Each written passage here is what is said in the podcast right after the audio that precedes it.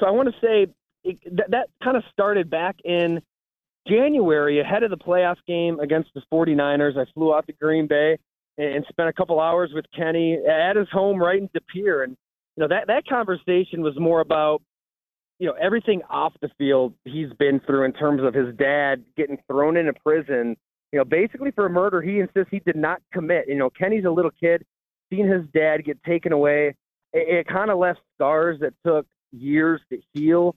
And at that moment, he was just kind of figuring out how it all made him and, and, as a person, as a player, all of that.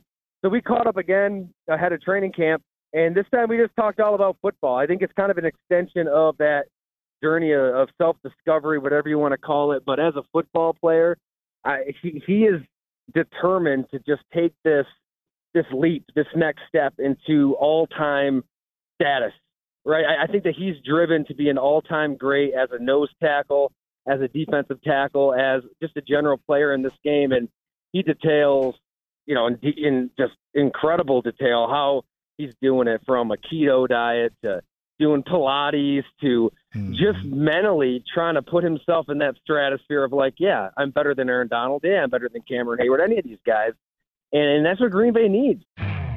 You could spend the weekend doing the same old whatever, or you could conquer the weekend in the all-new Hyundai Santa Fe.